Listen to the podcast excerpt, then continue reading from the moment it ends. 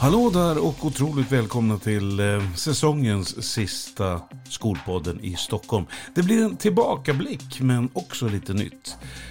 Säg Champions League och de flesta tänker på Ola Wenström. Det och en massa annat smått och gott i Skolpodden i Stockholm. Välkomna hit!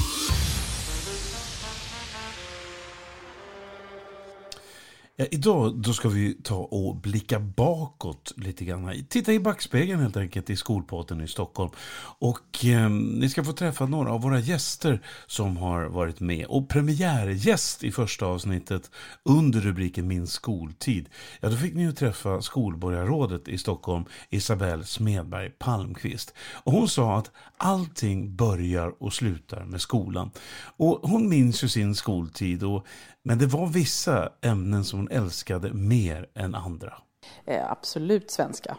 Eh, det svenska språket tyckte jag var rätt kul. Eh, men också samhällsvetenskap och, och historia, sådana ämnen var ju mina favoritämnen. Och det ser man också i mina betyg, för det var där jag presterade bra. Eh, Men känns det som att du fortfarande brinner för just de delarna i, i politiken också? Så att säga? Det som har med det att göra? Ja, men jag tror att det, många av oss som är politiker idag har ju en bakgrund. Jag är ju själv jurist, eh, men, och det är ingen ovanlig bakgrund kan jag säga. Eh, men också statsvetare är ju ofta politiker på olika nivåer. Och det, det är väl det, det här intresset för samhället som är det som gör att jag i alla fall brinner för att vara politiker. Vad tänker du kring eh, lärare som du har haft? Eh, finns det någon som, eller några som har gjort ett större intryck på dig? Som har betytt mycket för dig till ja, den du är idag?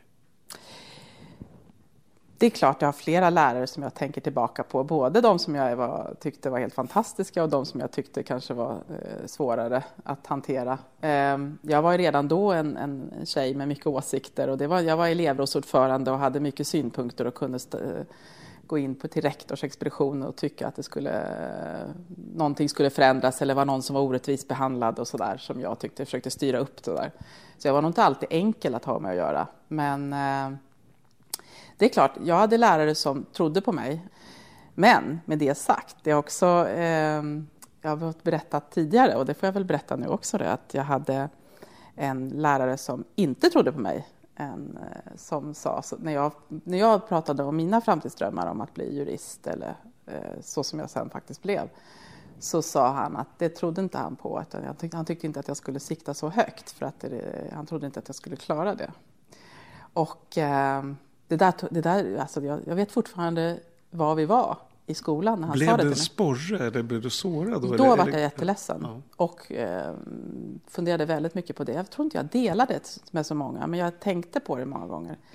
Men jag kan ju berätta att sen när jag... Eh, sen var jag väl med med det där lite omedvetet tror jag. För det var inte någonting som jag gick och tänkte på. Men jättemärkligt, så när jag tog min juristexamen och man fick det här eh, fina diplomet utdelat på universitetet.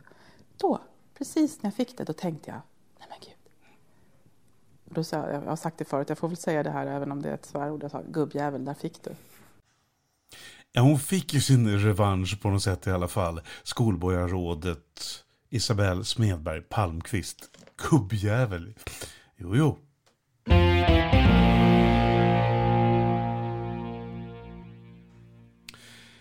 Vi har haft en lärarpanel som har eh, varit med och tyckt till om en massa olika ämnen.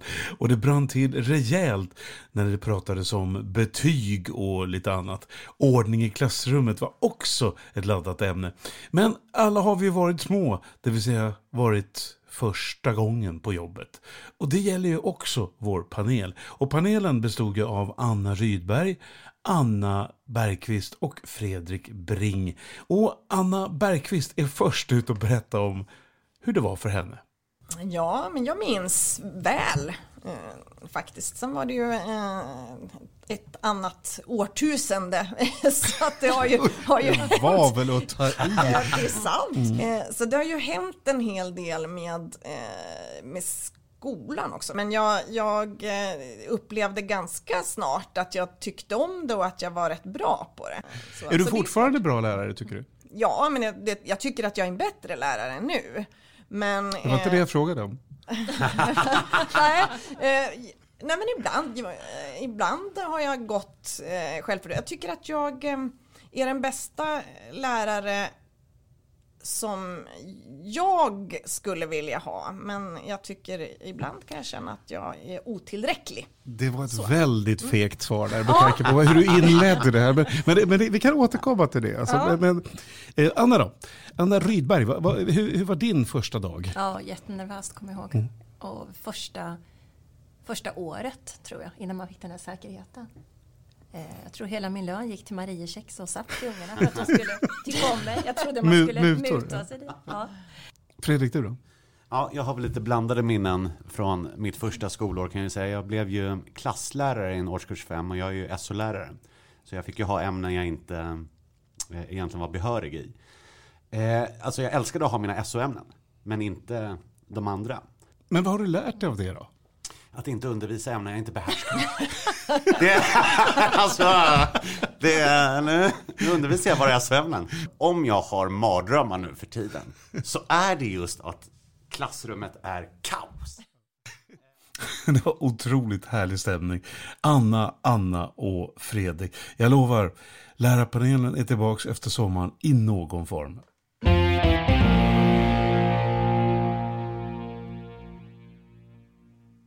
En regnig och ruggig morgon tidigare i år så åkte jag in till regeringskansliet och eh, fick träffa skolministern. Och henne ska ni få möta lite kort om en liten stund. Men först Lova. Lova som knackar på dörren till det där riktiga genombrottet när det gäller musik. Hon skriver sina egna låtar tillsammans med ett låtkollektiv som det numera heter. Och ja, hon älskade verkligen att vara på fritids. Eh, mina första minnen från skolan var att jag eh, alltid var sist kvar på fritids. Mina föräldrar hämtade mig väldigt sent. Det här är någonting som mina föräldrar inte håller med mig om. De tycker att jag uppfattade helt fel men det var så jag minns att jag blev alltid bästa vänner med lärarna. Det var liksom, det var mina närmsta, närmsta kompisar på skolan. Och att jag hade det väldigt, väldigt kul, hade alltid väldigt mycket vänner och gillade ändå att vara på skolan faktiskt. Som tur är har jag alltid haft musiken och alltid, alltid kunnat landa liksom tillbaka på den biten och liksom den kreativa biten och att det här kreativa som du pratar om, alltså, kände du, alltså, om vi tittar lite grann utifrån där du befinner dig idag mm. och så tittar du baks på den tiden och du pratar om kreativiteten. Alltså på vilket sätt visade den sig då, som du minns? Du gillade ju musik och ja, gillade du andra kreativa ämnen. Men, ja. men, om vi håller oss till musiken. Nej men alltså jag började skriva låtar när jag var sju år. Så den har ju absolut varit extremt liksom, väsentlig hela mitt liv. Och det var ju verkligen, minns att jag var inte, jag var absolut den som satt längst fram i klassrummet men jag var absolut inte den som räckte upp handen eller var högljudd i klassrummet eller ville ha fokus på något sätt liksom. Um, så att för mitt sätt, liksom, musiken blev liksom någon typ av så här utlopp för mina känslor och tankar. Och... Blev det en kanal liksom? Ja, nej, men exakt. För jag gick ändå runt och tänkte väldigt mycket. Jag var otroligt mycket i mitt, uppe i mitt eget liksom. Det var en sån där ruggig morgon faktiskt. Det var regnigt och eländigt tidigare under året och jag skulle in och träffa skolministern på regeringskansliet, Lina Axelsson Kilblom.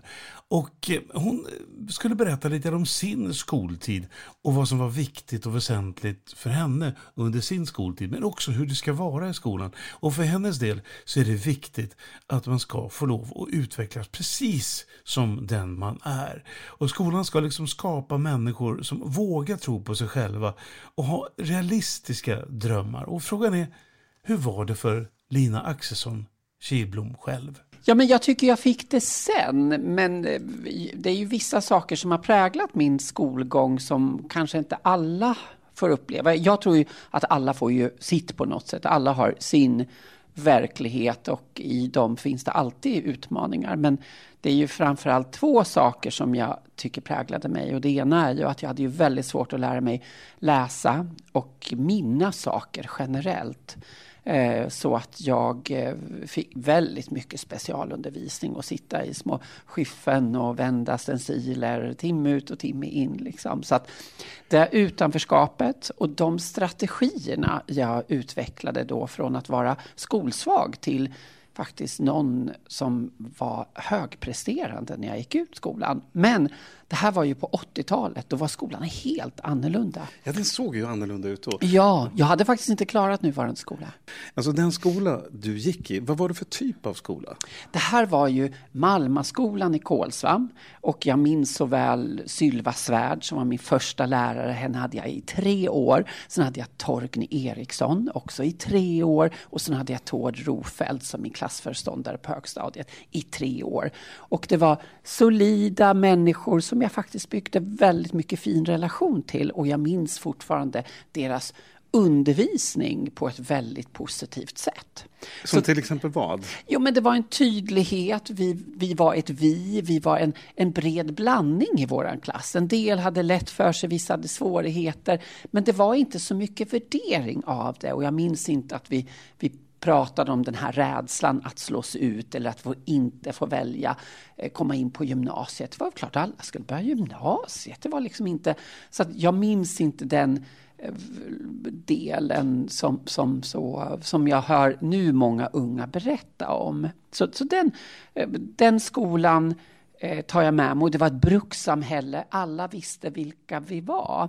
Och det kom jag till min andra erfarenhet som jag tar väldigt mycket med mig från min skoltid, det är ju att jag visste ju redan tidigt att jag var en transperson, alltså att jag hade en, en pojkes yttre, men det fanns liksom 100 procent av mig var liksom en, en vanlig tjej. Liksom. Det visste jag tidigt. Och det här var ju någonting som när man är medveten men ska då hantera att byta om i, i omklädningsrum, man ska utåt agera, man kan inte bli utsatt Eh, för olika kränkningar och sådär. Och då minns jag att den här skolan på landet som man tror ska vara fördomsfull, den var tvärt emot. Alla visste vem jag var. Och det var ingen som...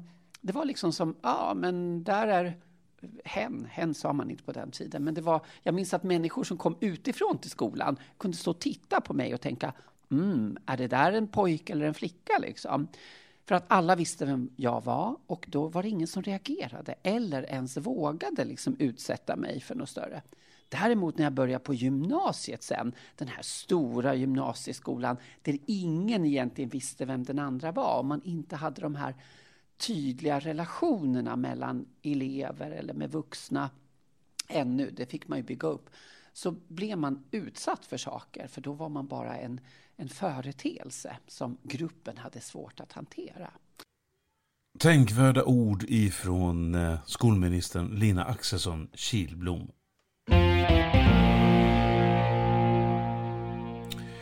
Men nu till någonting helt annat.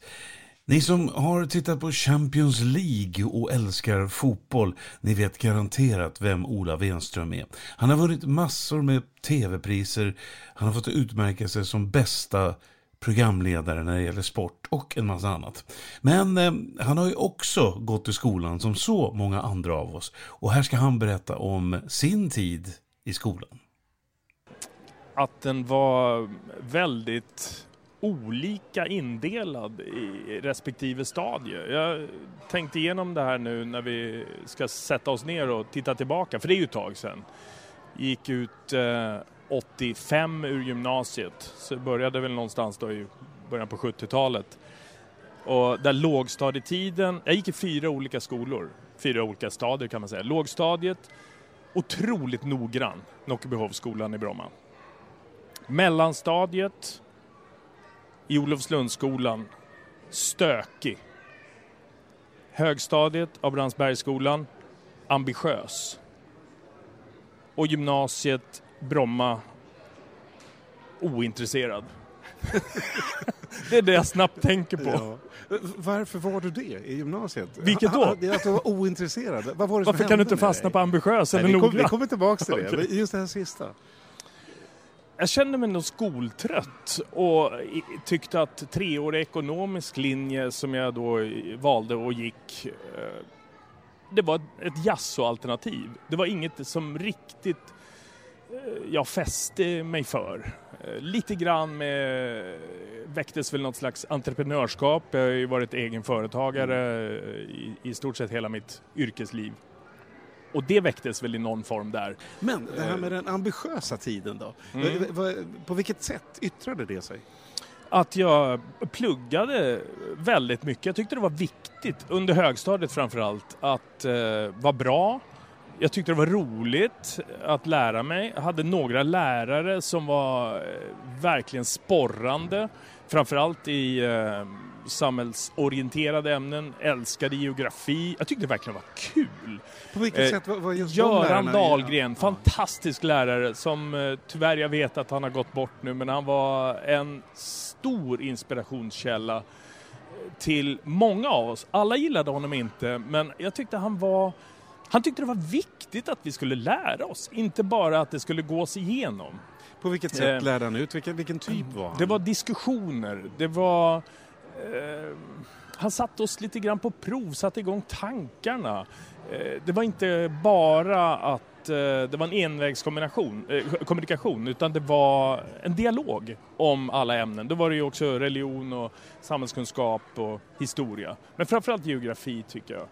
Eh, jag Men det, det är inte ovanligt att det är just SO-lärare som gör avtryck. Ja, det kanske är så. Jag har mött flera som säger samma sak Ja. jag kan inte annat än skriva under på det också. Jag hade också en som var fantastisk. Glenn Wassberg heter han, som inte heller är med Ah. oss. Men som var en estradör på något sätt. Han gick omkring i klassrummet och hade just den här dialogen. Och jag märker när jag själv går in i klassrummet eh, som fritidspedagog-lärare, då gör jag samma sak som honom. Jag går omkring i klassrummet. Går och showar. Ja, jag gör uppenbarligen det. Och någonstans kommer det därifrån. Man får inspiration. Och Ja. jag, jag gissar att du har tagit Men jag intryck. tror att läraryrket är en del av det i alla fall, är att våga ta plats. Eh, och det är inte alldeles lätt såklart inför hur många det nu är, 20-30, jag vet inte hur många man är nu i klassen. Eh, men han, eh, om vi återvänder till varför jag, det var inspirerande så var det väldigt mycket att vi var delaktiga, han såg oss, han testade oss. Han gjorde det lite knasigt ibland, hur vi lärde oss. Jag tror att allihopa fortfarande i den klassen kan rabbla upp alla tidsåldrar ur silur, devon, karbon och perm, trias, jura, krita, tertiär och kvartär. Ja, men då satt vi och liksom rappade hela klassen och bara dunkade i bänkarna. Men det sitter ju där. Ja, ja, det, vad jag nu ska med den till. Men nu fick jag användning för den. Ja, och du blev glad. Du fick ju glädje i det hela. Och Ja. lärande, det är glädje. Mm. Jag tycker det är viktigt. Mm. Den andra sidan då?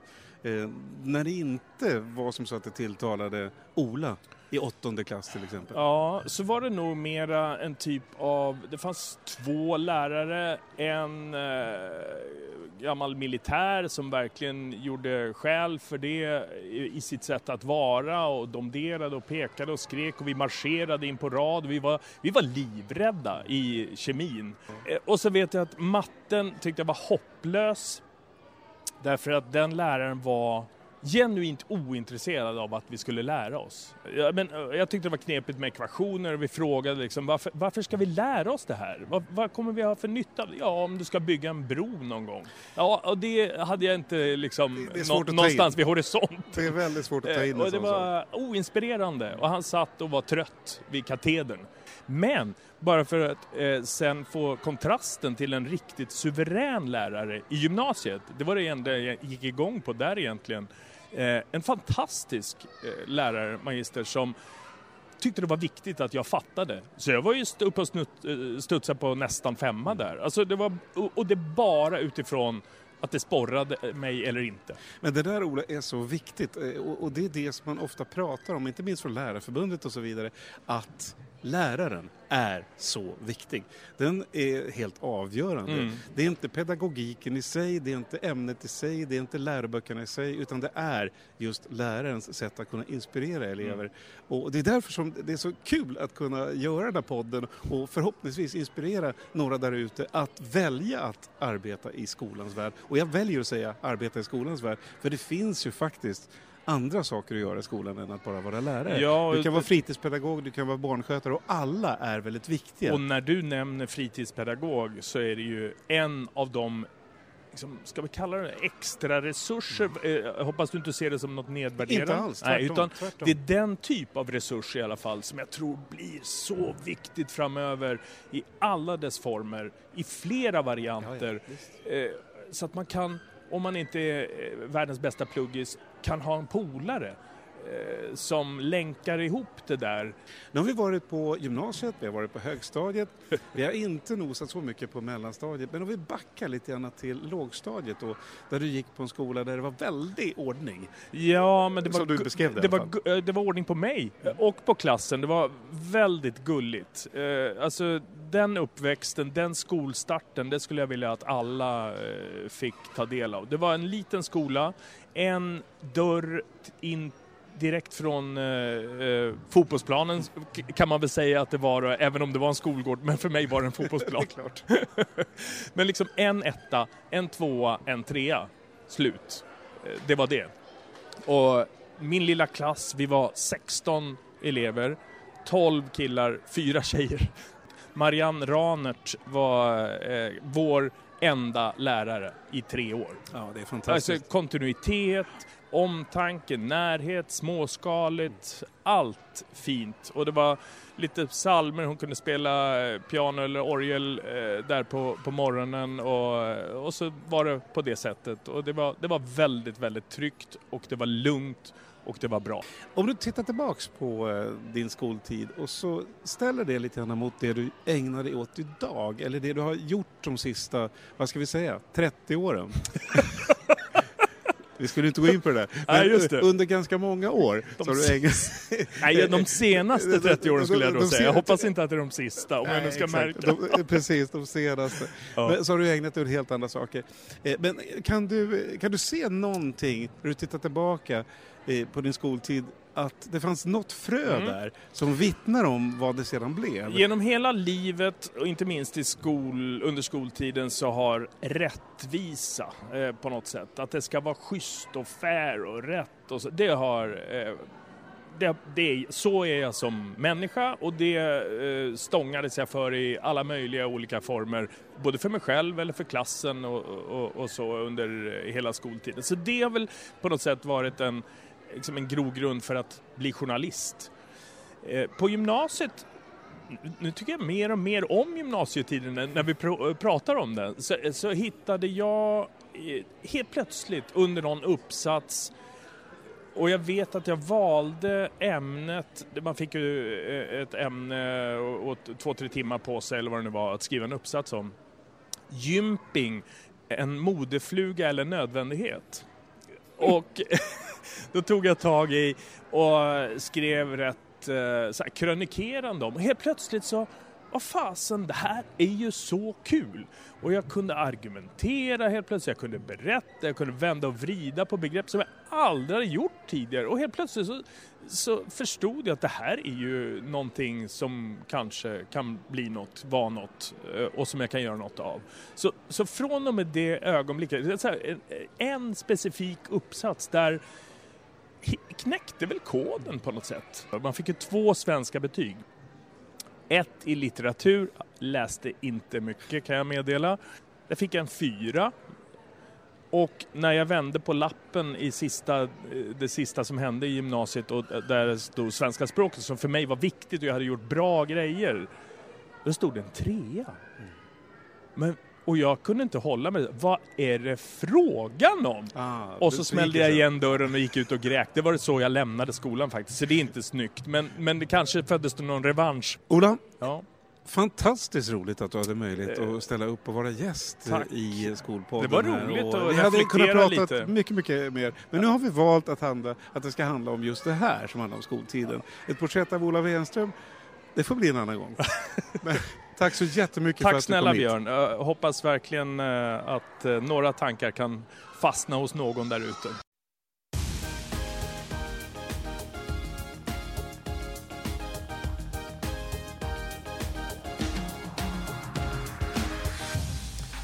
Ja, det, det var vad vi hade att bjuda på under den här våren. Men vi är ju tillbaka igen med Skolpodden i Stockholm. Nya reportage, nya spännande gäster efter sommarlovet. Så att jag, Björn Fridlund, ber att få önska er en riktigt härlig sommar. Hej då!